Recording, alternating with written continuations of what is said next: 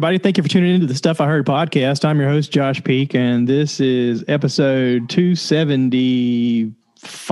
Jeez. Wow, 275. That's amazing. Um, I've got uh, Josh Treadaway again once more with me because uh, The Mandalorian is in high demand. And uh, he watched the episode on Saturday. I happened to watch it on Friday, and he called me Saturday geeking out. And we had a conversation about it. And I thought, wow, dude, this is the podcast. He's like, I'm heading into work. I can't talk right now. I was like, oh, okay. But a lot of stuff happened this podcast. We're going ahead and, and say up front, this is the Stuff I Heard podcast. And this is about the Mandalorian, the series that's on Disney Plus. And if you don't like spoilers, uh, don't listen to it. Uh, watch the latest episode and then come back to us. Just for instance, this is season two. Um, what is it? The sixth episode of season two. I think it's the sixth. Yeah, I believe Yeah. so. And if, if they follow the same parameter they did season one, there's going to be eight episodes. So that means we got two episodes left, which is kind of what I expected by the end of this. So in this episode, we have the big reveal of Boba Fett. The big reveal of Boba Fett. The big reveal. We get to see Slave One enter the enter the atmosphere of this planet. I mean, holy crap! your mind. You I was like- when you realize it's slave one. I was geeking out. I was like, it's gonna happen. This is about to go down, baby. Oh my goodness. So, like, my wife this whole time has been like, it was a big deal about Boba Fett. I mean, I was like, what? What what did you say to me? Like, it's like me asking her, what's the big deal about Mickey Mouse? You know? On that Ooh, on that kind of on level. That's on a level right there, man. So this episode, we got to see Boba Fett land and immediately take out stormtroopers with earth-shattering force of a stick. Like he has a stick and he just brutalizes some stormtroopers with with the stick. Man, he just. We talked about this. I've never seen the Right. shattering of the helmets and the gear and he totally like shattered face plates and chest armor and pierced their armor and was like holy crap like this was this was good this was really good I mean and he he took out a whole bunch of star troopers by himself before he ever put on his armor I was like God, the armor. I mean, before the armor, I mean, it was just amazing. Like what he was doing with that staff. I mean, granted, it was it was a it was a created staff. I mean, it was Yeah. there was obviously some kind of you know like cog at the end of it that that basically just like a big giant baseball bat, basically. yeah well with with like a almost like a like a needle point with a with a Yeah. harness thing He around did, it He did, he did stab through. Yeah. Yeah, But, uh, and and I read a line that it it they believe that he got the staff through the um through the sand people. Like he Okay. that it was they showed like you know imagery of of what the sand people used and imagery of what he was using. It's just slightly morphed out of what they used. So maybe I mean we do know that in Return of the Jedi he got swallowed up, and we thought, oh no, there that's that's how he ends. Like, come on, this is stupid. And then we heard through different books and writings and stuff like that that he actually lived, that he made it out of the Sarlacc pit, and that you know while we're watching the Mandalorian, we talked about you know the first episode, Timothy Olyphant's wearing his his outfit, Right. and you're like. Oh baby, it's about to happen. And then at the end of the episode, you get a glimpse of Boba Fett, and, and it was that big controversy of is it Boba Fett or is it um, We thought it might be Rex, Rex? Yes, Captain Rex. yeah, because because they, I mean, they're all based off of his dad. So Jango Fett was the blueprint for all of the stormtroopers in the beginning. He was the original that they took all the DNA from to make these clone this clone army, supposedly for the Empire or for the eh, back then it was for the Republic. They called it. Right. Yeah. So we we learned through the different movies and through the animated show that all of this was designed by Senator Palpatine, who is quote unquote, you know, the bad guy. Um, he was the emperor all along. Uh, but he coordinated all this to happen just to create such confusion that the Jedi would never catch on to the fact that this what they called the separatists, which is the robot army, and the Republic, which was the stormtroopers, fighting each other, were actually all controlled by the Emperor. At at some point, we see the Order sixty six, where the stormtroopers turn on the Jedi and try to and and kill most of the Jedi because there's so many of them. Because the Jedi never see it coming. They don't. They Well, don't have any they reason. They fought side by side with them through the whole Clone Wars. I mean, like Yeah. you know, it, it was you know they it, it would be like if you were just you know on a on a battlefield and then all of a sudden your buddy beside you just turns and starts you know Yeah, and, and laying waste to people. And I mean, thank goodness for Dave Filoni for coming up with the storyline of the Clone Wars and the Ahsoka Tano character who survived Order 66. And you see that battle um, that she has with her own stormtroopers, where she basically figures out along the way what's going on and removes the implants of several of the stormtroopers, Rex included. Captain Rex mm-hmm. is like her buddy. And when he turns on her, she's like, This isn't you. And like she knows this implant thing was going on and she has it zapped and he shakes out of it and they help get a few others out of it.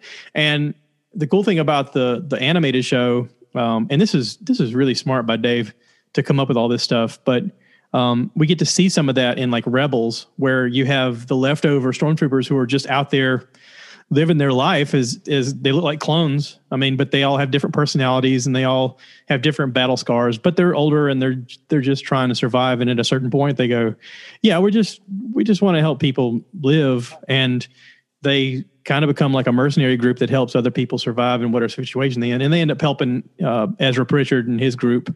Um, and at some point, uh, you know, give the ultimate sacrifice. Most of them do. I think one or two of them live out of that whole group.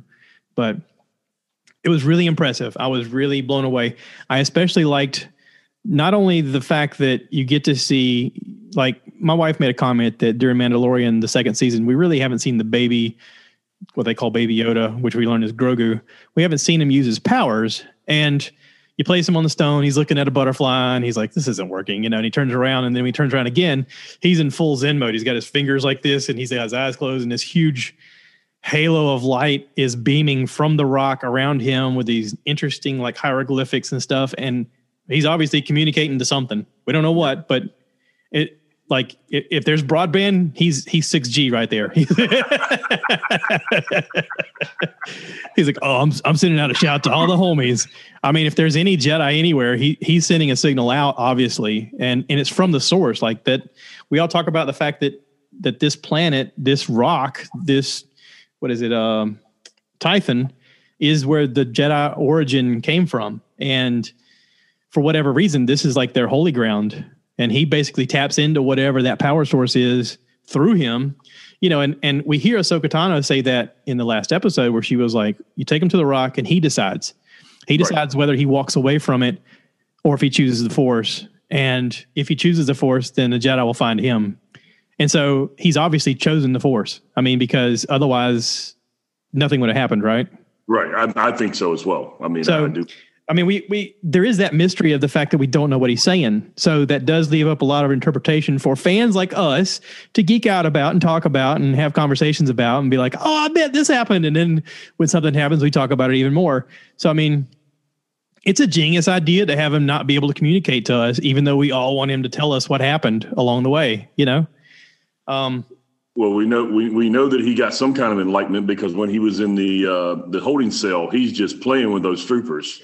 Well, but I don't know if you notice, he was also using force choke, which is a dark side power. Right, and no, I know I, I, was gonna I was gonna mention that as well. That like it, it, it, it went it went. He's he's kind of in a gray area right now. Right. I mean, but he also used force choke when it came to that that big rhino monster in the very first episode of the first season. He didn't really use choke though. He was just he was just it was just a forced hold. I mean, he was just lifting it up. It wasn't actually choking. He just no, held but, it up. But he choked it to kill it. Like he was the reason it died. No, the big, the big, the big, huge like horn monster. No, um, it, it, he ran out of he ran out of energy. He fell, fell asleep, and then as it dropped, um, Mando stabbed him in the back oh, in the neck, which is where, right, the, that's right. where the heart is, like a kind of like a deer kind of thing, and he caught him and killed him. I thought he was choking him.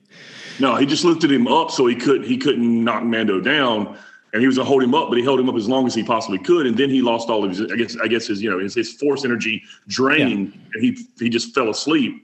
Yeah, and then that's when the thing dropped to the ground, and Mando just went and stabbed it while he was paying attention to it.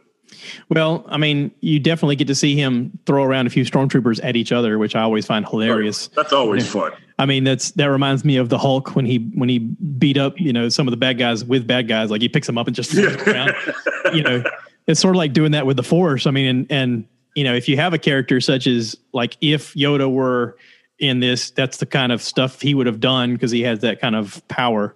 Um, and obviously this kid is very powerful. Otherwise, he wouldn't be able to do the stuff he's doing at such a, a such a tiny little presence. You know, but he hasn't been using the force, so he does get tired easily, um, which we see happen toward the end of the episode. Um, and he comes face to face with Moff Gideon and the dark saber, which I thought was really cool. Um, he obviously chose the force, but he's also, like you said, in kind of a gray area because I think when he's when he's in there, he's angry, and his anger is that side that Ahsoka talked about. She's like, I'm I'm nervous what this will, you know, I, I don't I don't want to I don't want to harness this and I don't want to grow this because I've seen what it can do. And she's obviously talking about how Anakin became Darth Vader. And kudos to whoever made that YouTube video that I shared on Facebook. That was really cool to show the for people who haven't watched what what we've seen or, or all of the stuff that I've seen. I mean, I've seen a crap ton lately. Um, to kind of understand who Ahsoka is and, and what she means to Vader and what she means to the fight against the Emperor and against the dark side. Um, I had a conversation with somebody uh, this week who mentioned that maybe he feels that the child is being used his powers are being are going to be used to try and reanimate the emperor senator palpatine maybe that's how the emperor comes back to life and that is that's interesting that's an interesting theory um i don't know i mean it's it's really cool i really like the mechanical shock trooper type stormtroopers that were flying around with their the Whoa. mechanical ones that were flying around with their boots just I was like, oh, that's terrifying. That's like Iron Man if if if Star Wars and Iron Man had blended. Well, they're basically like interceptors. Yeah. From the rebels. Well, the interceptors, I mean, a lot of people don't know anything about the interceptors, but they were basically like the the the in my example, like the elite, but also the kind of Padawans to the the Sith lords. I mean, yeah. but they're you know really bad news. I mean, if the interceptors are coming after you, it's not a good day. I mean, that's, but this, to me, it's the equivalent of a young Padawan Jedi learner. I mean, it's just the dark side versus the light side. Again, thankfully, Ahsoka's neither because you need that middle ground to fight them. I mean, that's you need that kind of decision making of no, no, no, this ends now. Like whereas the Jedi would have been like, oh, we'll just capture them. No, no, no, no, no. No, sometimes you, yeah, sometimes you got to just make that make that hard decision. Sometimes well, that I lightsaber kinda, just takes them out, baby. See, I kind of I kind of see him as more of like a Johnny Ringo, kind of okay. like that badass in the group that you know yeah they're they're they're still they're still kind of you know yeah they're, uh, they're, they're a little bit they're a little bit of like a disciple but for the most part they're just they're they're they're gunslingers yeah yeah. That's a little yeah, bit but, what I what I saw with the interceptors. I mean, like yes, they, they do they do follow a you know a leader, but the leader has the has has the the, the brains of the group. But yeah. the that's just that, that was just kind of like my, my my my assessment. That's a good analogy because like in the animated show, they're not exactly the, on the same level as Ventress. Right. Ventress is more she reports to Dooku all the time and he she's always trying you know trying to figure out what he wants and help and and follow through with whatever demands he has whereas the interceptors are hey go do this and and that's kind of the only conversation they have um and once they show up you know it's bad news because like when i first saw him and they did that that spinny blade thing and i was like oh yeah oh my god what is that yeah it's like why do all why, why why does the dark side get all the fun toys? Yeah, it's like it's like uh, what was what, what was it? The, the Batman. Remember the Batman movie? Yeah, did get all those wonderful toys? I mean, they just yeah. kept getting all those wonderful toys. Yeah, like, why why hasn't someone on the on the light side figure out to you know make these kind of things too? Well, you see you see the double blade pull out, and you're like, yeah, I've seen double blades before, and all of a sudden he goes, and they start spinning. I'm like, oh my god. run, run now, run really fast. but then you did get Ezra with his lightsaber, like uh, with the gun. gun. Yeah, that yeah, was cool. Yeah, that was really cool. I mean, holy cow! That was very innovative. That was very innovative, and yeah. and, it, and, it, and, it, and it plays into the show very well as well. It does. It totally does. And you know, I keep hearing more and more about a live action version of that coming. Um, That'll be really hard to do. It would be. Um, it can be done though. I mean, I mean with, the, with the success of what we have available, every, everything builds on each other. And we talked about the fact that Disney Plus has that show Gallery, where they basically show how they filmed it. And they use some technology that they learned from when Jon Favreau did Jungle Book, where he basically had a video game engine create the environment around them so that they were they could do anything inside of this circular theater room that basically Right. had a video game engine that supplied these thousands of TV screen, you know, images with whatever their environment is. It lowers the cost of everything and it makes it more doable and it makes all the other special effects doable. So everything they build on, they build on even more, which makes all of this even possible. I mean, the crazy part though is is especially with the animated show, to me the hardest part is the little robot guy that they got with them. Um, Uh, chop, uh, chopper. Chopper, yeah. That's going to be the hardest part because that that character alone has so many moving parts and so many variables. It's way harder than R two, way harder than BB eight. There's a lot going into it. I mean, a lot of things happen. He, he, I mean, it's it's it's it's more than he's more than a droid. I mean, he's Yeah. almost like a Johnny Five alive kind of thing. Like Yeah, he has he has his own personality, his own character. I mean, it's really, you know, really an, an impressive um, character to the show. and it and it that would be the hardest part of recreating it, I think. And to me, he was as much a character as Ezra Bridger was, which is a leap saying, but it is. I mean, I can I can see. I mean, he, he he's he's very integral. I mean, the, Yeah. the I don't think there's one person in that group you could take out no, it'd be the same show. no. Sabine, I'm looking forward to seeing the most, though. Are you? Yeah. Yeah. Just because you want to see how hot she can make it in real, they can make her in real life. Well, I mean, that's going to be an obvious answer, but I mean, the cosplay alone is going to be worth it. Yeah, yeah. But, but you know, the the stylized helmet coloring and the, you know, her abilities as a Mandalorian as well. Um, even though she's somewhat shunned by her people, and then the battle between her and Katee Sackhoff is going to be legendary. I mean, and then they finally make up, and there might be a pillow scene, pillow fight. I tell you, whatever. When I when I first started Rebels, it really reminded me of kind of like the Firefly show. I never got a lot watched of- Firefly.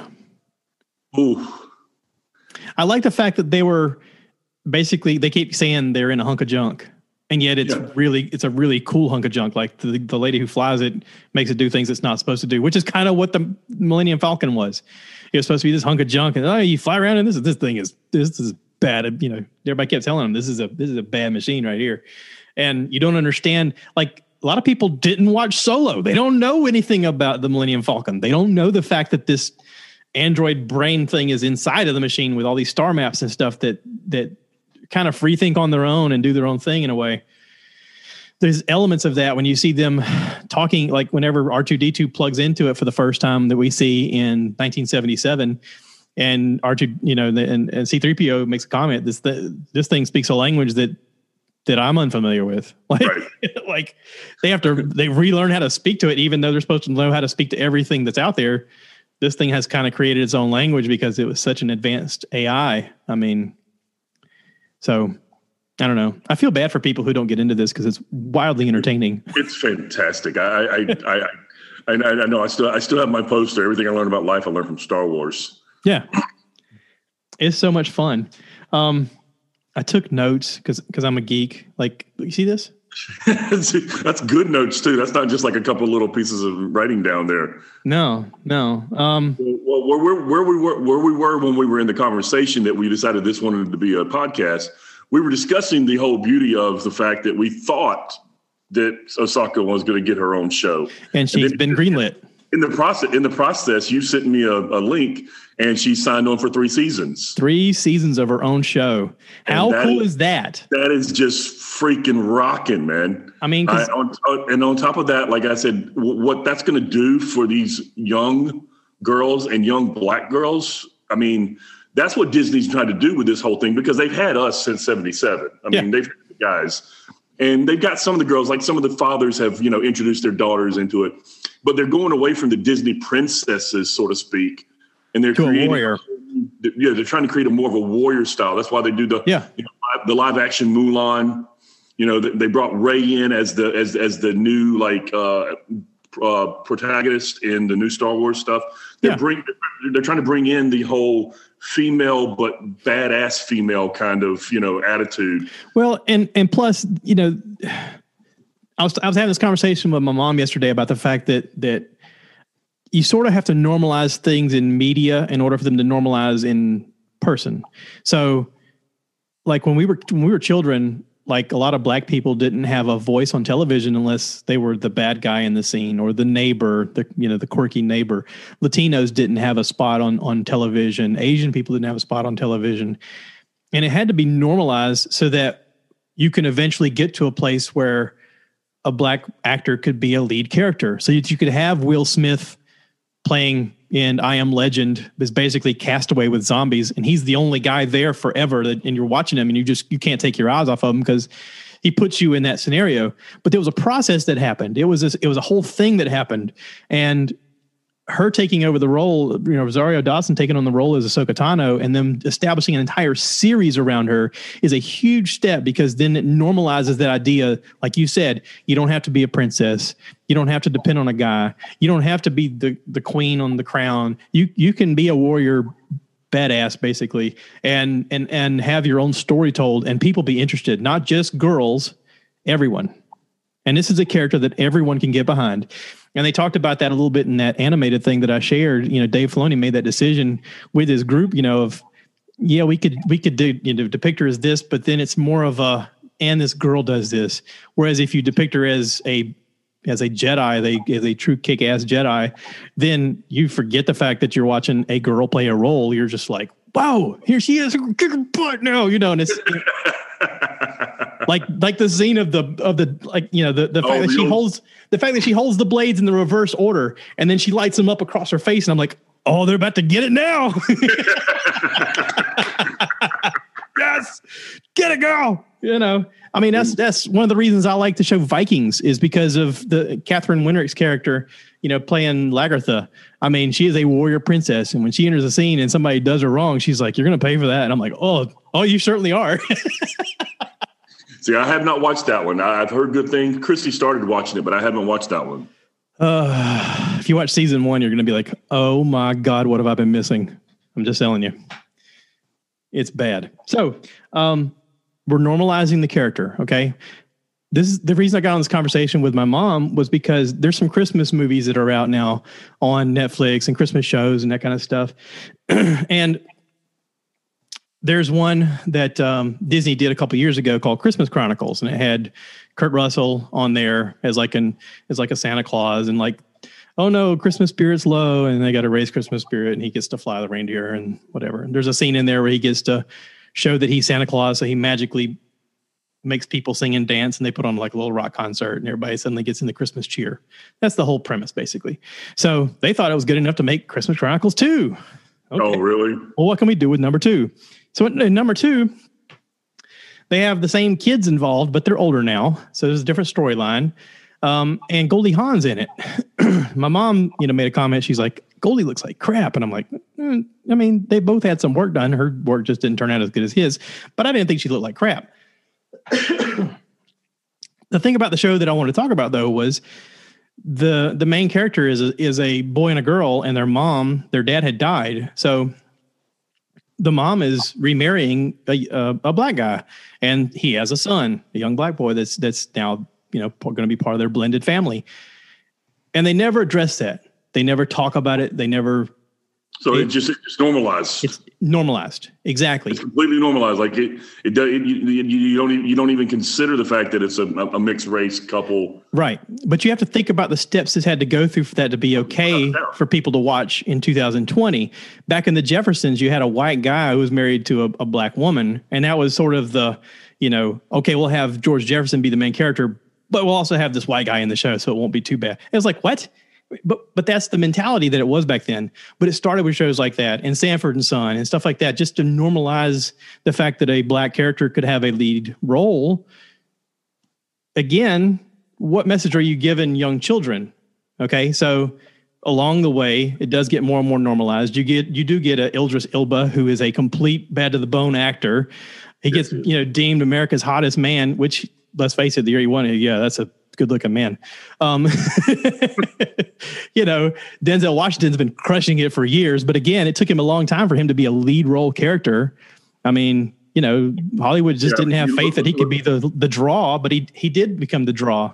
I mean, look um, at how um, many look, look, at how many bit parts Sam Sam Jackson had to do before he got you know yeah you know a, a major starring role kind of thing. And then once he got it, you know, he took it to a whole nother level. Right. You know?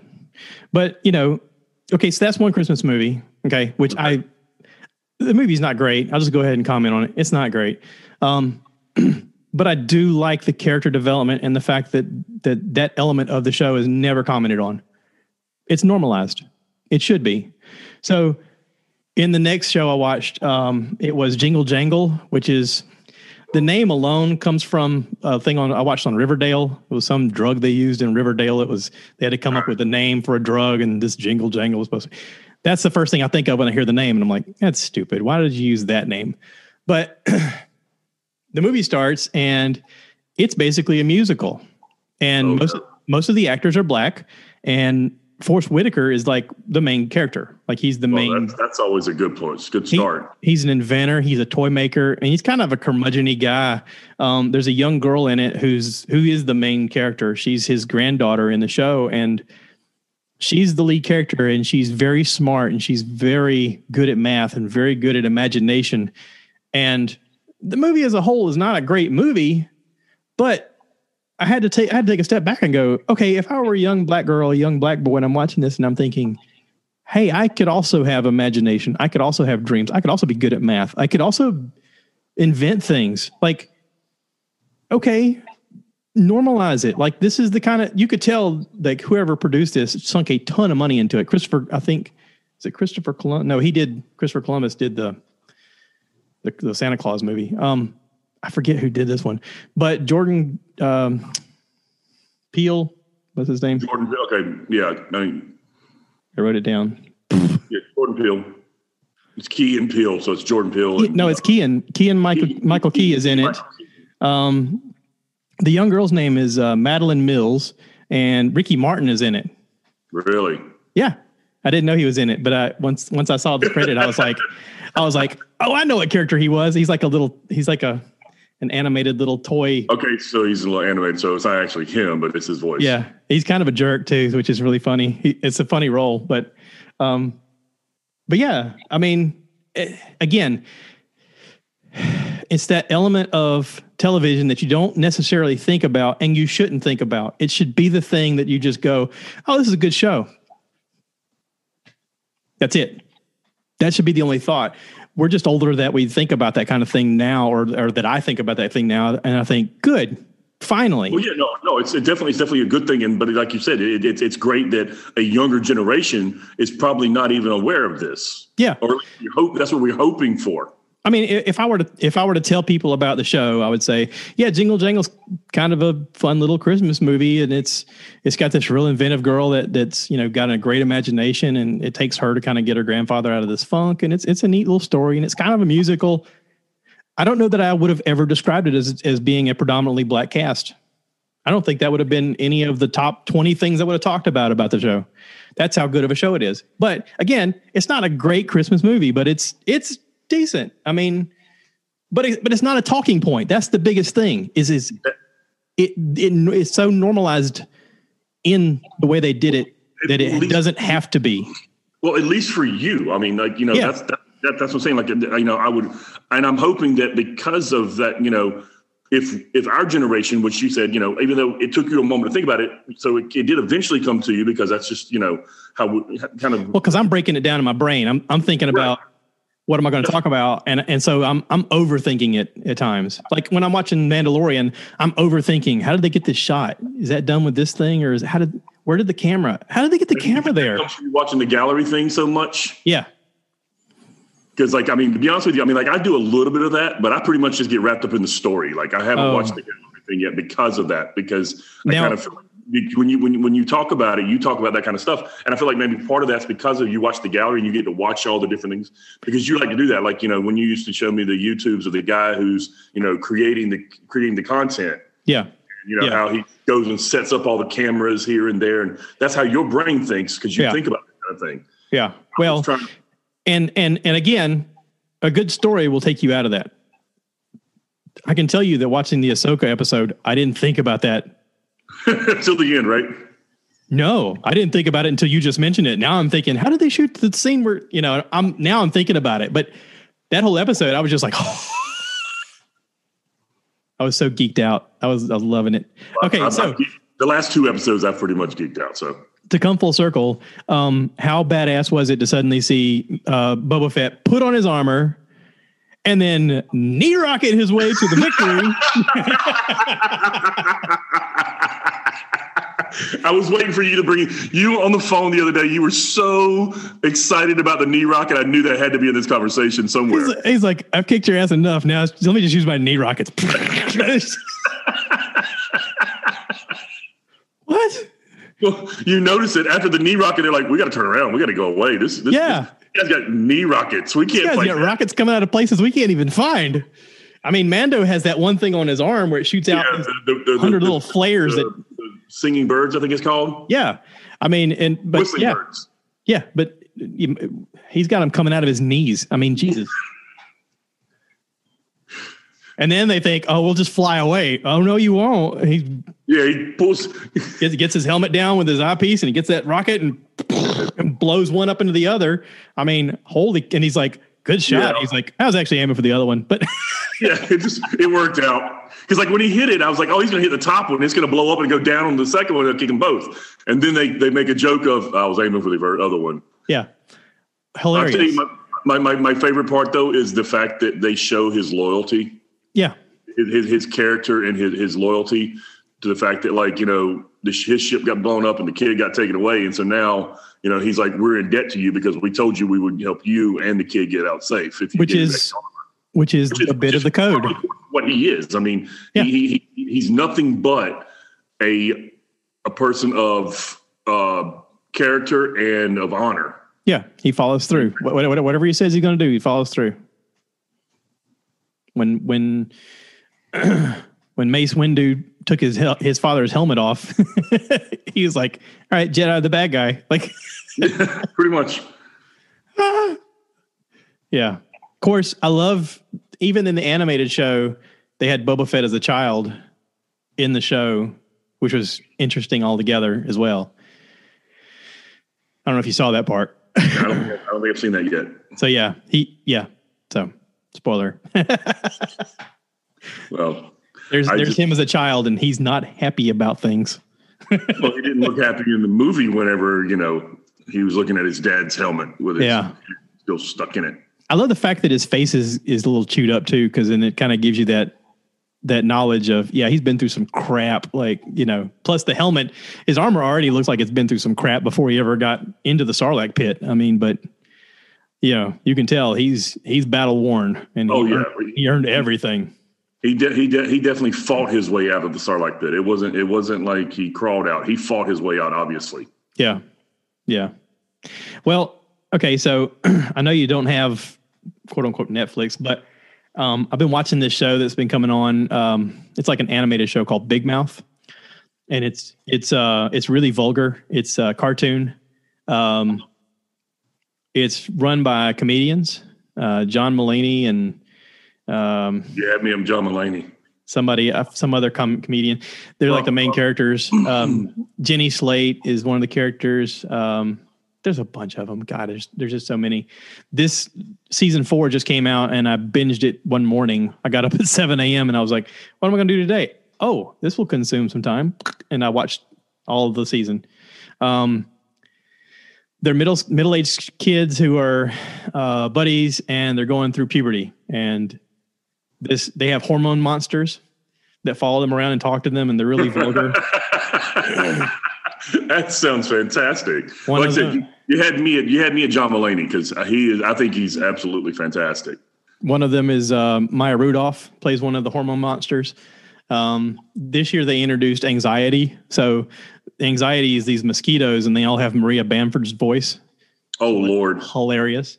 Um, they go to summer camp, and uh, one of the other campers is Seth Rogen, and his opening joke is him showing his nutsack and look, look, I found a duck egg. You know, that sounds like something he might have ad libbed. it's it's a lot of vulgarity, a lot of stuff that that kind of kids go through as adolescents. Uh, there's an episode where the main character girl uh, goes through her first period and she has to put in a, a tampon and she's she's trying to figure it out and she opens it up and the tampon talks to her and it's hi I'm Frank. I'm here for the job. Like hi. She she freaks out. Ah he's talking to me. You know it's it's hilarious. Like everything's got a animated voice. Um there's a lot of uh, social things that they talk about in the show that uh, are not going to jive well with a lot of people. But it's it's open conversation. It's, it's ultimately comedians who were like, okay, we can make an animated show about puberty. What do you want to do? Go. So now, real quick, real quick, was the name Nick Kroll? Is that one of the ones? Nick Kroll, yeah, yeah, because him and Mulaney, him and Mulaney do a lot of stuff together. Yeah, yeah, and so I think they have a an, a live show, some kind of. Yeah, they do like a Broadway show where like they're they they do like like skits and stuff. I mean, I catch yeah. I catch a lot, I catch a lot of their stuff on uh, the Netflix uh, XM radio. Well, they have a new show that they're going to do with um, Jenny Slate, which is one of the characters on the show. Um, I just heard about it. I'm not exactly sure what the episode or what the series is going to be about, but I'm sure I'll talk about it on here.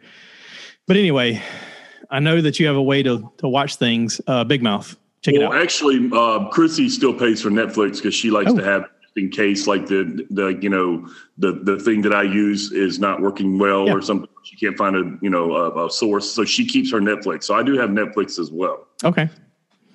All right. So um, also on Netflix, I watched a show that really disturbed me called Hillbillyology. Hillbilly Elegy. Oh, uh, that's E L E G Y.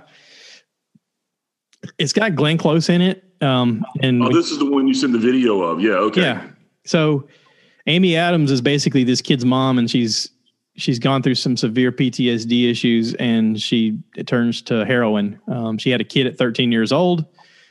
They're living in, I'm, I think it's Kentucky. Um, the grandma is rough around the edges, put it to put it mildly. Um, she she takes an ownership of basically helping raise this boy who's hanging around with some delinquents and getting into trouble and and this kid, this is based on a true story. This kid ultimately becomes a success. He becomes a lawyer. He's on podcasts. I mentioned it to Greg. Greg's like, "Oh yeah, just let's do a podcast with him and Jordan and uh, Jordan Peterson." And I'm like, "What?" Um, of course, you know, I'm sure he's out there promoting his movie. Um, but he wrote this best-selling book about his life, and and the grandmother in it is Glenn Close, and I remember Glenn Close is playing, you know, the the Fatal Attraction show or or whatever it was, uh, where she boiled the bunny um, but she was a sex symbol at one time, and now she's she looks like my grandmother looked, my nana, um, with the permed out hair and the gla- the thick glasses and the giant sweatshirt with a kitty cat on it, and I'm just like, okay. um, and and they have flashback episodes of of them fighting as younger couple, her and her husband, and and basically him hitting her and getting drunk, and her telling him, "I'm going to set you on fire," and she does set him on fire at a certain point. point, and I'm like. I'm watching it and I'm going, I know people who've been through this, like real life people who've been through this. And I've seen some of this and I've been a part of some of this and I've heard conversations of loved ones who've been through this. And it's, it, I have a way of like listening to people's story and imagining it. And this basically just puts into light everything that I'd seen either growing up or through the eyes of people that I love and care about. And so watching the show, I didn't love it. I wasn't happy about it.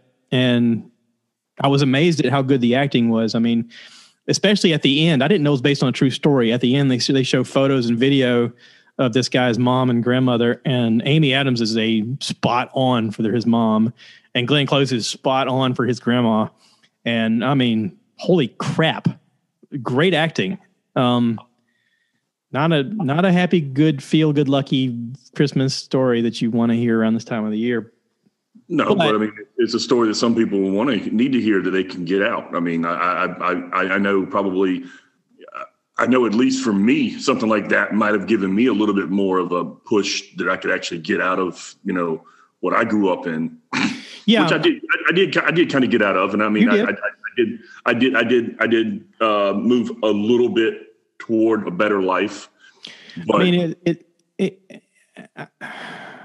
it, it, it it's it's it's something that you know people are people who going through it can see that other people are going through it. It's not just something that they have to go through.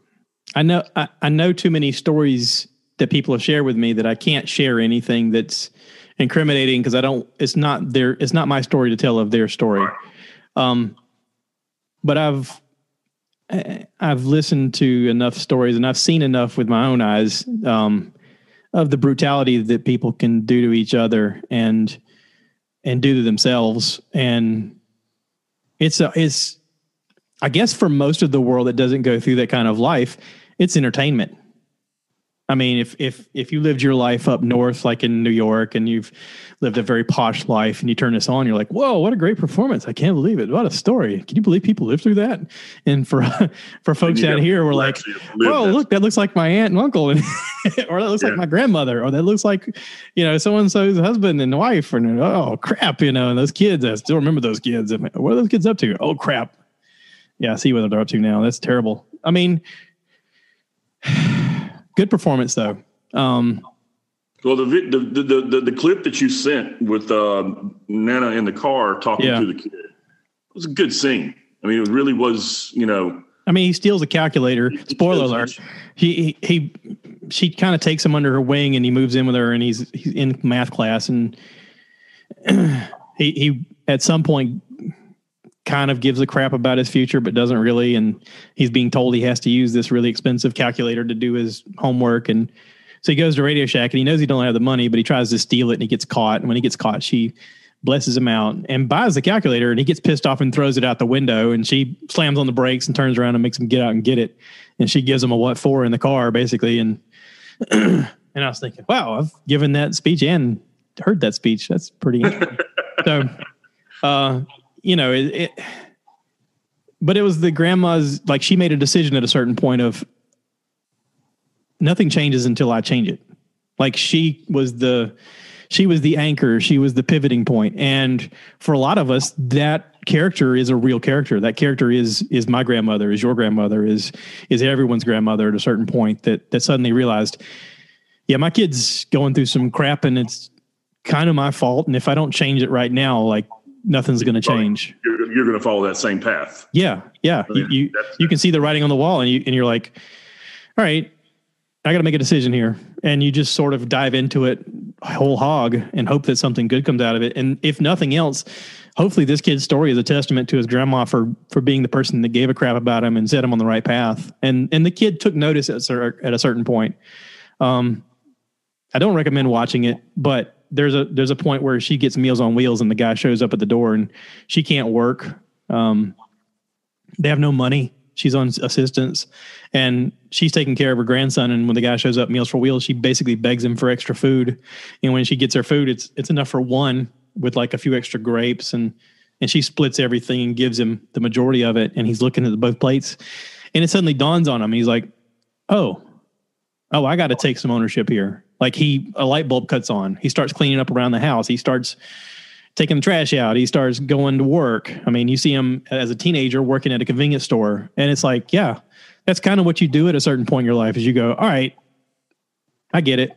I got to pitch in. I got to pitch in. I got to do my part. And we all get to that point as adults, but everybody gets to it at different levels. Um, you know, some people are coddled a little too long. Some people have it easy. Some people have have options. Um, there's a lot of kids out there that don't, and and you know, kudos to everybody out there who's going through this kind of crap, and I and and I know how hard it is, and I know that it can be overcome. And if anybody's listening to this that's going through this kind of crap, I mean, trust me, I get it. I've been there, and and you can get out of it. Um, but it takes a lot of hard work and determination. And this kid, hey, he's a success now. He's he's made it. You know, for every measure of what you could call success, he's done it. And hopefully this movie will seen will be seen from others as an homage and not necessarily as a PTSD event as it was for, for me. so, you know, well, like I said, I, I, would I would hope that maybe it would give uh, some kids like you know like us as our earlier childhood, it would give them hope that they can get out of it. You know, especially in yeah. a situation like I mean I don't I don't know exactly how many generations you saw of your family kind of struggle before your mom, you know, really. My mom was the success, but my mom, like I, I've told my mom, I was like, I want you to to write a book about your life, and she was like, no, and I was like, no, no, people need it. She's like, no, they don't. She goes, I'm, I've just made a decision. I'm never going to talk bad about people. And I was like, what? And she was like, "There's a lot of there's a lot people don't need to know." And I was like, "Okay, I totally get it. I understand." But my mom was the Oh, you're, the, you're the rare success story out of all of that that she grew up in. I mean, but again, not my story to tell. But But no, I mean, between between between your mom and Greg's mom, I mean, you, they both you, you you you you guys both gave me hope that you know that you could get out of it. yeah, You know that you you have to struggle for it and you have to work for it. It's not something the world's going to just hand you in a platter. You know, but it can be done. I mean, because like I had never seen it in my family. yeah, You know, and then when I when I when I got when I got to you know see how hard your mom worked to, to go to school and raise you guys and and do everything that she did, and then Greg's mom how she was just you know she she, she was just a genius when it came to money. yeah, I mean, I, I, I, I, you know, and and and she didn't, she didn't have a job that paid her tons and tons of money. She was just very smart with her money, and to watch that and say, hey, look, you know, anybody can do this, really, yeah, if put your mind to it and you set your goals. And I mean, granted, I didn't fully succeed. I didn't finish college, and I probably would have been a little bit better off. But at the same time, I did escape a lot of the crap that my my family grew up in. yeah. Well, and you you broke the habit. You broke the trend. The trend was have kids early and then screw up your life trying to figure it out as you go along. I mean, And, and I think part of the reason why I chose not to have kids is because of that. Yeah, I mean, uh, I've talked about this before. I I didn't necessarily plan on having kids as early as I did, but in a way, I broke the habit with my kids because I talked about it so much with them that they are now, you know, in their mid to late twenties and no kids. So I don't know what success that's considered to be measured by, but to me, that's a success because That's a, that's a When you- success. You, you, when you, get talk- behind the eight ball like that, it's a lot harder to figure out life when you're a kid as well. I mean, and, and children having children is one of the hardest things to overcome, uh, you know, as an individual, but, but it's also a reason for a lot of the things that are wrong with our country right now. Um, Yeah, kids No. having kids is, is is a major problem because they don't they don't raise the kids right, and then the kids end up being in a cycle of what they were. yeah. It's a- and, and you don't have, you don't have parents who are fully, evo- I mean, your brain isn't fully developed until you're 25. You don't even know who you are and you're trying to raise kids and somehow be in a relationship. And, and it's, it's kind of doomed from the beginning. But, you know, if, if you weren't in such a hurry to grow up, you wouldn't have been in that situation to start with. But there is that push of thinking in your brain, if I could just get to this age, I could be out of here. And I want to listen to you people. I want to put up with this X, Y, Z, whatever the situation is. I mean, and there's a lot of people out there in that situation and you know there's no good answers i mean there's it's just a lot of like you said be smart make decisions follow through with your decisions you know greg made a comment a long time ago he's like i'm he's like he, he told me he was impressed with my ability to adapt to any situation and overcome whatever the obstacles are and i told him i said well my my theory is that I was impressed with how determined he was and he had a plan and he followed through with it. And I said, you know, I, I would have been much happier, I think, if I'd have done that or if I had that ability. But for whatever reason, I'm not wired the same way you are, and neither neither is anybody else. Uh, everybody has their own little path they have to follow, and you either learn from it or you adapt to it or you get overwhelmed by it. I mean, that's your that's your choices. So, you know, there's a lot of people that let it just consume them, and they they fall back and they just go, I I don't know what to do. I'm just going to sit here. Well, I got to Okay, well, give. if you choose to give. sit there, you you kind of waste your life. You know. Well, I got to give. I got to give a lot of credit and a sh- big shout out to uh, the King because he played a major role in the fact of me trying being able to try to break the cycle and get out of. Because I mean, when I got kicked out of school and after we had our apartment and everybody we moved on after that, I was pretty much right there, ready to go back to the whole cycle of my family just being, you know, nothing but a just a, a wasted drunk and you know living from you know day to day with you know serving money and things like that. And Rodney basically saw that coming, I guess, or he he he saw, he saw the you know beginnings of it or whatever, and he asked me to come stay with him or offered me to come stay with him. And even though I still I still drank and partied a little bit, I, I tried to get a little bit more of a, a, a straight and narrow life because I didn't you know want to be that person.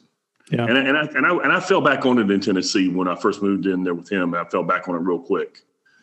But once by the time once we got through to New York, and ironically, when he went to New York City to live with his uncle, and I moved in with my friend across the street, that's when it really dawned on me of what you know what what what opportunity he had given me, and I really really needed to make make make make good on it. Yeah, yeah, and that helped a lot. And then of course you know now that you know we're we're we're all back in kind of the same area, and we run into each other every now and then, or get to hang out occasionally. You know, it, it's it's reassuring to me that you know I, I I did get out, but I still got I still got a lot of room to grow. Well, if anything about this kind of dialogue and conversation that we've had about this show has, has taught me or is is kind of leaning me towards is that everybody has a story to tell. Everybody has a history. Everybody has something that was like a catalyst moment in their life. And for a lot of people, it would be seen as something completely alien and completely weird and different.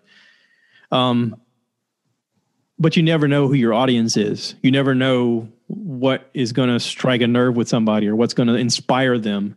I mean, sometimes it's it's watching a football game and some kid sees it and goes, "That's what I'm going to do. I'm going to be that guy." or it could be a movie or it could be a TV show or it could be some moment that just they could see a neighbor or a friend or a brother or whatever make a decision and it affects their lives and and we all have those moments but it also lets me know that you know everyone's story is kind of worth hearing and your story is worth hearing my story is worth hearing we have a platform we could talk about it whenever we want so i mean you know it's just kind of an open invitation to be like I, I want to normalize the conversation for everybody. I made this comment today to somebody because I they, I had to do this interview thing about about my my eye, and somehow we got on the conversation of the podcast, and I said, I want to normalize every conversation. I want people to feel comfortable talking about what's going on in their life so they don't feel isolated. A lot of people feel isolated, and, and a lot of it is is the news media trying to pit us against each other for ratings. Um, but it's also in the machismo of what we were taught as kids being young men of you don't talk about the things that you're failing in. You don't talk about your weaknesses. You don't talk about she asked me in the conversation she was like what are your strengths and weaknesses? And i was like well my strengths got got taken out when i got hurt because i can't lift. And she goes no no no no. Now what are your strengths now? And i was like um that's a good question. And she's like well from talking to you i can tell you're a good communicator. And i went bingo that's a that's a strength. She goes, "What's your weakness?" And I went, "I don't know. I mean, uh, I'm injured." She goes, "No, no, no, not the injury. Right now, what's your weakness? If it has nothing to do with the injury." And I was like, "Boredom." she goes, "I get it." She's like, "I totally get it." You know, she kept asking me these questions about mental health and stuff like that, and I was like, "I'm actually okay mentally health wise." And I think the biggest aspect of that is just having people to talk to on a regular basis. You know, having conversations with people. Um, it helps to get off your chest the things that, that are bothering you. And and I mean, for whatever we've cultivated as a group, we're open to talk about anything and, and be okay with it and be okay with each other. And it's like, you know, there's no malice involved. There's no, you know, miscontent. It's just, hey, this is what's going on in my life. And like, okay, cool. Want to talk about it? Have a beer? Yeah, sure. you know? So I don't know. I, my point of all this was I want to use this opportunity for everybody out there who's listening to form a group around you of any kind that you can find. It may not even be on people that you are necessarily friends with. It might just be people you, that you have an association with or, or that you have the, a likeness with. Share your conversation and share your story so that you don't feel isolated. That isolation can be a killer. And, you know, this kid, for what he went through in this hillbilly elegy movie, I mean, he had his grandma, and at a certain point, he found friends, and he found somebody that he fell in love with, and got married, and and in every step of the way, he was nervous to tell people about who he was and where he came from, and we all know people like that. We are we know some of us are people like that, and you got to be okay with it at a certain point because it just holds you back from living your full life. So no, I agree. I mean, for a quick example for that is, I mean, I've always never really been a big fan of Christmas. Um, when I was a kid, I sat I sat and watched my mom cry trying to figure out which bills to pay so she could you know have a little bit of a Christmas for us. Yeah. So I hated to watch her struggle like that when I told her not to worry about it. But she's she's my mom and she wanted to make sure we had some kind of Christmas. So every Christmas since then, I've, I've never really been a Christmas person. It just it brings back bad memories. Yeah, my Well- mom, as a student, went through the same thing, and she pawned her class ring one year to buy me a little Star Wars Tie Fighter that was about this big, and then my dad showed up and bought me a Tie Fighter that was this big. It pissed her off, but I, I I saw how upset she was over it, and she was struggling. I mean, she was going to school full time. She was trying to at the time she waitressed at Steak and Shake in in in Georgia. Um, but it was all she could do to buy this one little toy for me for Christmas, and it broke her heart. And I think it did the same thing to me. Then that you mentioned it, because Christmas kind of lost its appeal to me at that point. Yep. I mean, Um, it did 100. percent It wasn't until I met Dolores, my wife, and saw her amazing Hallmark style Christmas tree, and I was like, "Who the hell decorates a tree like this? Who did you hire?" She was like, "Hire? I did that myself." And I'm like, "No, really? I mean." It, took that though. I mean, get it. That's kind of what I'm going with. This is I, I I've always had that feeling. Now, Chrissy, my girlfriend, she is all about Christmas. She's all about family and and and the spirit of Christmas and all this. And so, like, I go to work one day and I come home and the whole house is decorated after I've been gone to work for a few hours. And I mean, and sh it brings so much joy to her. She's even having her. They, they told her she can't have a uh, employee employee Christmas party because you know too many people in the same place. So she's actually bringing them here and doing the Christmas party here instead of having like a work Christmas party where they're paying for everything. She's actually taking care of it for her employees because she wants them to have a Christmas party.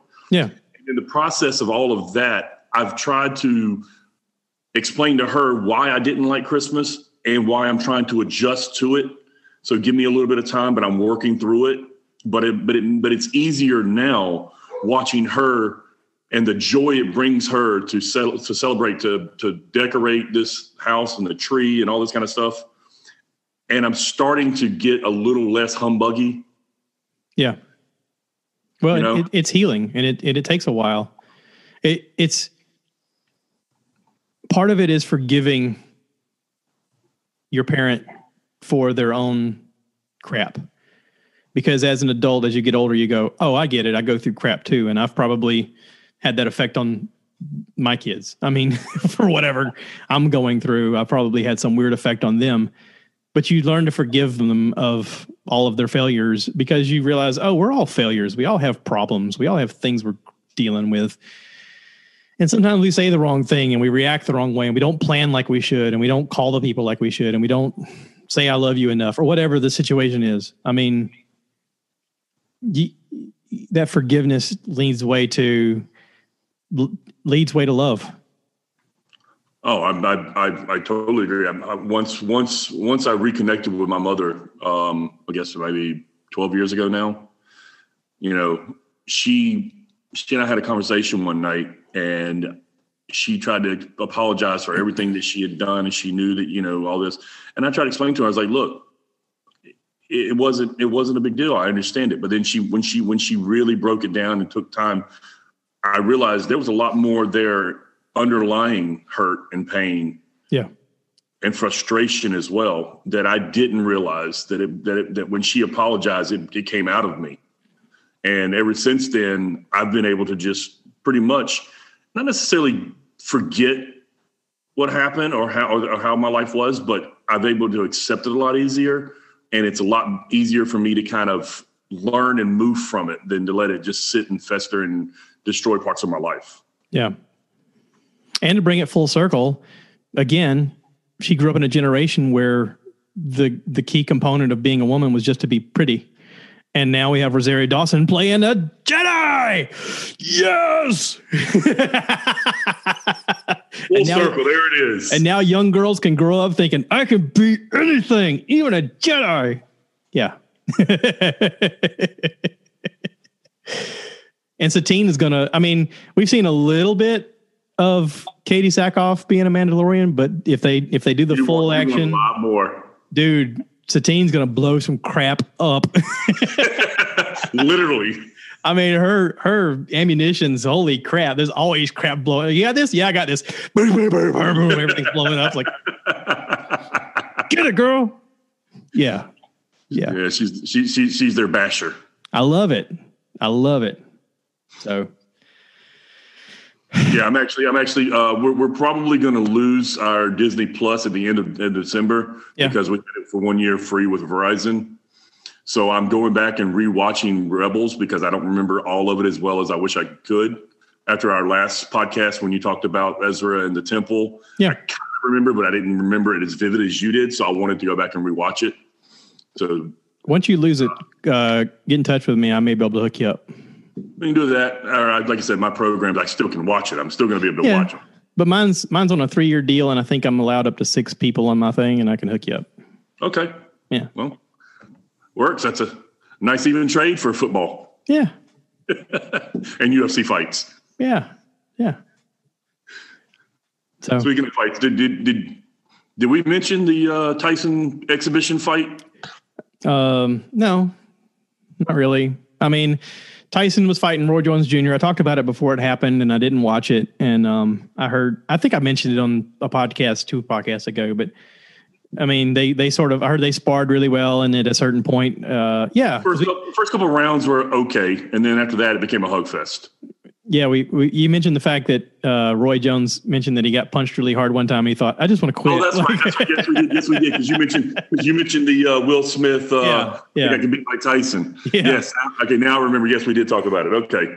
Yeah. Oh, so this past weekend, there's a YouTube guy named Logan Paul who's gotten into boxing over the last few years, and he's apparently really good. And this past weekend, he knocked this dude out. I mean, this guy was like, Yeah. a, Uh, he beat uh, uh, Nate Nate Washington. He was a former NBA player. Yeah. Well, this guy apparently was also like a, a, a junior boxer, you know, growing up, and was a legit boxer in his own right. And when Logan Paul knocked him out, like there's screenshots of him where he looks like Rocky from the third Rocky when he's all juiced up. I was like, holy crap, Logan. Jesus, you've been hitting the gym hard. But I guess Floyd Mayweather has put out the word of, yeah, I'll box you for a, like they've agreed to um, an Yeah, exhibition boxing exhibition match. fight. I believe it's in February. I believe. And that's kind of a cool idea because I mean, we've talked about the fact that Mayweather is such a smart fighter. He's going to avoid getting the big hit. but Logan Paul is no joke as a boxer. I mean, he's he's legitimately coming around as a boxer. But it's okay. You got a YouTube guy going to fight the greatest boxer of all times. Floyd's not going to lose, but also, you know, if he gets lucky and clobbers him one good, he's got some power to him. This is Yeah. different than McGregor fighting him because McGregor's stylized is all about MMA and about you know using knees and body and grappling and stuff like that. You know, heavy striking from his legs, uh, flying leg kicks and crap like that. You know, but Logan Paul is is An actual boxer, so he knows the an actual boxer. Yeah, he he's training as a boxer. He's got his cardio up. This is not going to be like McGregor fighting him. This is even though it's going to be, think it's going to be less televised than the McGregor fight with uh, with Oh, Mayweather. hundred percent. Well, well, this these exhibition things they're doing them through like little like uh, like this last one. I can't remember exactly the name of the channel, but I mean it was uh it was like an internet channel. Yeah. I mean it was uh and I mean although I will say one of the more entertaining things was that Snoop Dogg was one of the commentators, I heard that. And that probably was the best part of the whole freaking show, to be honest. Okay, so you, you know about the Snoop Dogg Bert Kreischer tie-in, right? Uh, they've got the what one big, Big show. the big show. The big show is coming up on TBS. I haven't Yeah. seen it yet, but I saw the preview for it. Yeah, yeah. So they got to hang out and be buddies during the show, and apparently Bert talks about them hanging out and smoking weed and, and, and drinking a little bit, and and he's like, now he's like Snoop's buddy. They call each other and, and FaceTime each other, and then Yeah, but didn't didn't didn't didn't he make some kind of comment about the fact that like he thought he smoked weed, but then he hung out with Snoop and he Yeah. realized he'd never smoked weed before, really. yeah, he's like, I took three puffs and woke up the next day. and, and Snoop smokes this stuff all day long. You know, he's like, he said, but you know, I'm. He, Bert makes a comment that he's the drinking portion of that. He goes, people think they drink until they drink with me. Yeah, uh, apparently, um, you know, I was talking to you about the fact that that Bert Kreischer does a, a podcast with Tom Segura called Two Bears One Cave. It's on YouTube and it's also on everywhere you find any kind of podcast. Well, they've been doing these challenges with each other for a couple of years. They did the weight loss challenge one year. They did sober October for like three years. and it was all it began as like a thing with Joe Rogan trying to get the trying to get Bert to save his life because they they felt like he was on this downward spiral of drinking too much. So it was a challenge just to see if he could quit drinking, and he did. He quit drinking for the whole month, and they then it turned into like a fitness thing involved too because they had to do like uh, so many hot yoga classes for the month, and they all got in extremely good shape doing it, and and they sort of had this thing going on every year until this past year whenever COVID hit and Joe was moving to Texas. They kind of it didn't work out for them to do it this year. Well, with them doing two bears, one cave, they've kind of set up their own little challenges because pretty much anything that Tom goes, Hey, I bet we'd be good at this. You know, Bert immediately goes, oh, I'll beat you, whatever it is. Like he has this, this grandiose idea of I'll beat you no matter what it is. You just mention it, you know, so they've done some challenges before with each other. They did one and filmed it for YouTube. Um, they they're working on the production to release the video of it, but they played tennis, and apparently Bert, like neither one of them uh, played tennis great. Uh, Tom said he played tennis when he was young, and so did Bert. But then they quit playing for a long time, for like you know twenty something years.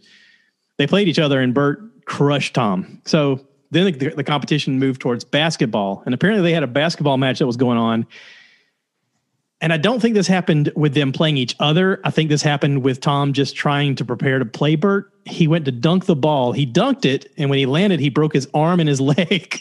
Oh, geez. and and I thought it was a joke at first. They were talking, you know, they, these things were coming across social media about, yeah, I broke him down when he went to dunk on me, and then it was then it was no Tom going, no, I legitimately got hurt, and I was like, Dunkin' Donuts? Like, what are you dunking? You, you're not dunking. Yeah, he's, he's like, not dunking the ball, but maybe, maybe maybe it was a nine foot rim instead of a ten foot rim or something. So I don't know. I don't. They haven't put out. They're going to put out the video. They have a video of it apparently because they were filming him practicing for this thing, and he apparently did dunk the ball. But when he landed, he severed like this bone came out of his arm. So he's, he's got a scar that goes almost from his elbow up to his shoulder it's wicked looking scar. He put it on you. Uh, he put it on Twitter today, and he was like, "I'm thinking about getting a tattoo to cover this up. What do you guys think?" And it's this long scar with with stitches all the way up.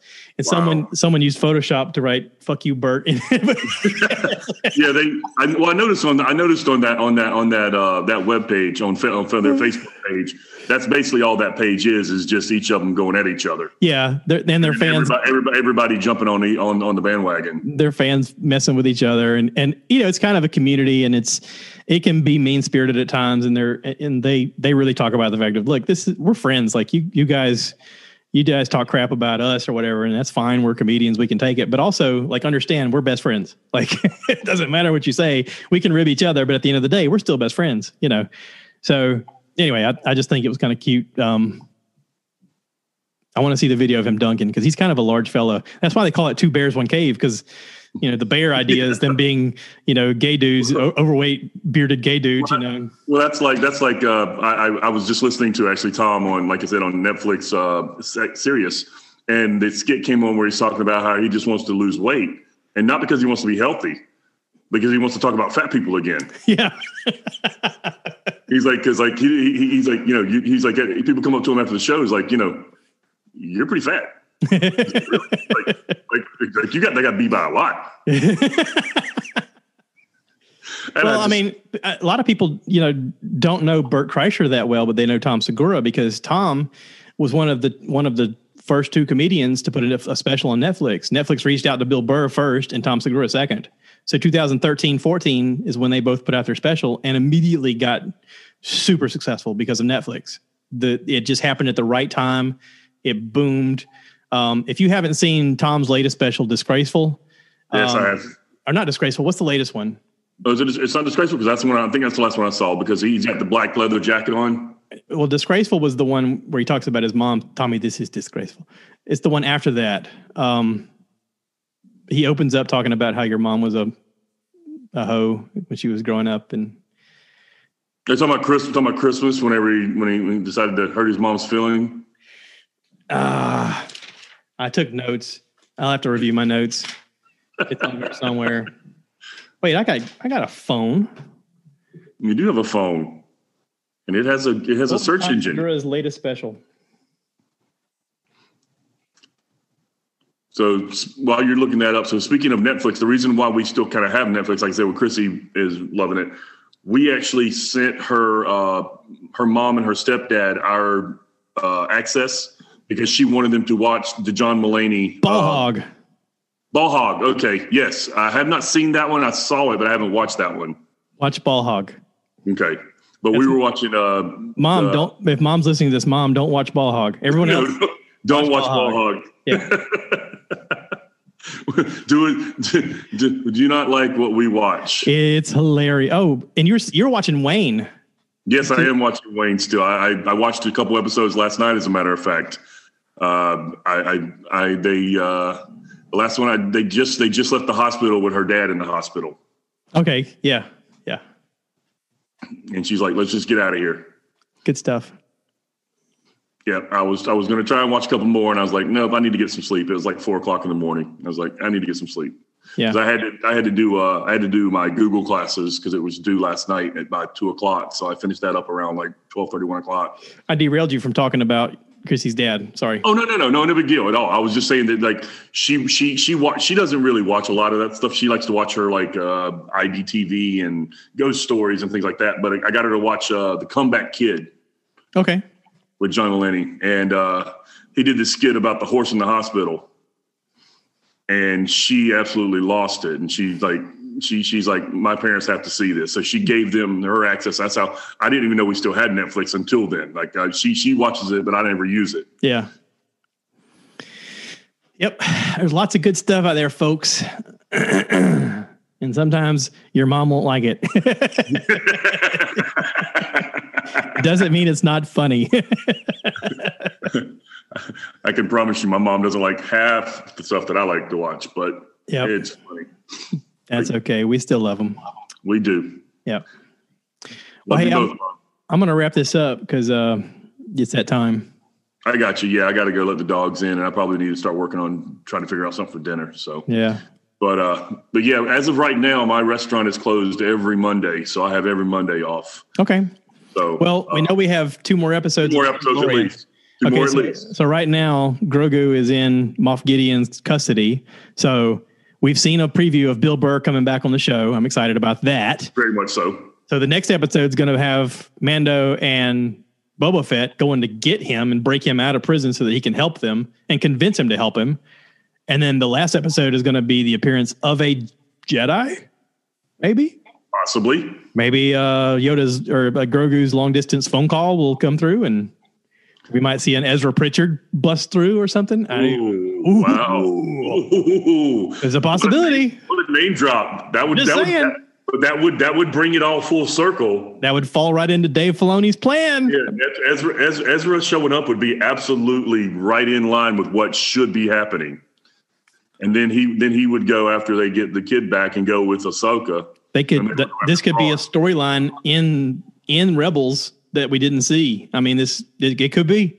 Well, this could this could be where they're trying to bridge the um, the canon universe and the new Disney universe. Yep. And this could be the bridge that brings that together. Yep. I'm so glad that there's a lot of intelligent people working on this, Yes. and, and they've got Disney money to back them up.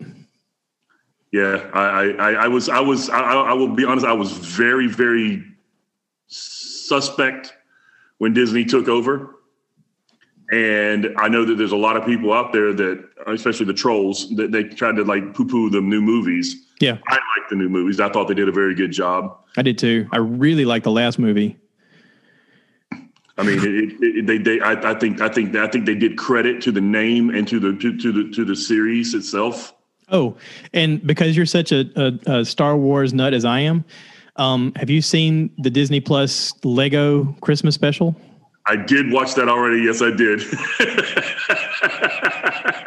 Come on, man. I laughed my butt off watching that. I laughed my butt off, especially like Greedo's there and he, he's like, "You want to shoot first? Y'all got it." they both hit young and old. Han Solo are shooting him. I was like, "That's great." it, it was it, it it threw me for a minute. I was wondering how they were going to, you know, bring it all together, but it ended up being really well done and but funny. A And lot of funny moments. That's where I really enjoy the whole Lego series stuff. Yeah, Is they they they make fun of themselves, but in a way that we can enjoy it and not, you know, like you know, it, it's not against the Star Wars universe. Yeah. it's just, you know, like you said that that that one scene where it's like you're going to shoot first. I mean, you know, if you don't know the, if you don't know the scene, you're not going to find that as funny. Yeah. So I mean, they they they they they're still trying to like I said, they're trying to bridge all of us together and bring in a new group with us. Even the stuff with the emperor, my, we watched. I made my wife watch it, and she was like, "I don't get it." And I was like, "Oh God, I need to talk to Josh." I was like, "How do you not get it? This is hilarious." Well, I've been I've, I've been able to trick Chrissy, not trick her, but convince her to watch. Uh, she's watched the first two episodes of Mandalorian with me, and she likes it. But we just haven't had a chance to sit down because we have so many other things that we're watching together as well. Yeah, I'm trying to get her into it, and she's like, "You don't want to watch it from the beginning." I'm like, "Yes, I do. If you're going to watch it with me, Yeah. yes, I do." why not? I mean, are we going to watch Big Bang reruns? We could watch that. Yeah. I mean, you know, hey, there's nothing wrong with Big Bang reruns and some No. at, at the right time. Yeah, I mean, I, I'm still watching old Buffy reruns. nothing wrong with that either. Nothing wrong with that.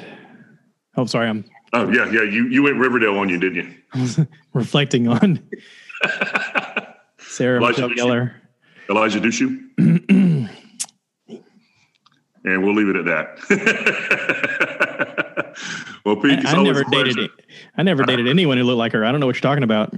So But uh, yeah, and so you know, we'll, we'll we'll see how the next episode goes. I, I I can't I can't think that it would be anything less than just extraordinary because Yeah. we've got we've gotten to the point in the series where it is now everything's pretty much going to be action.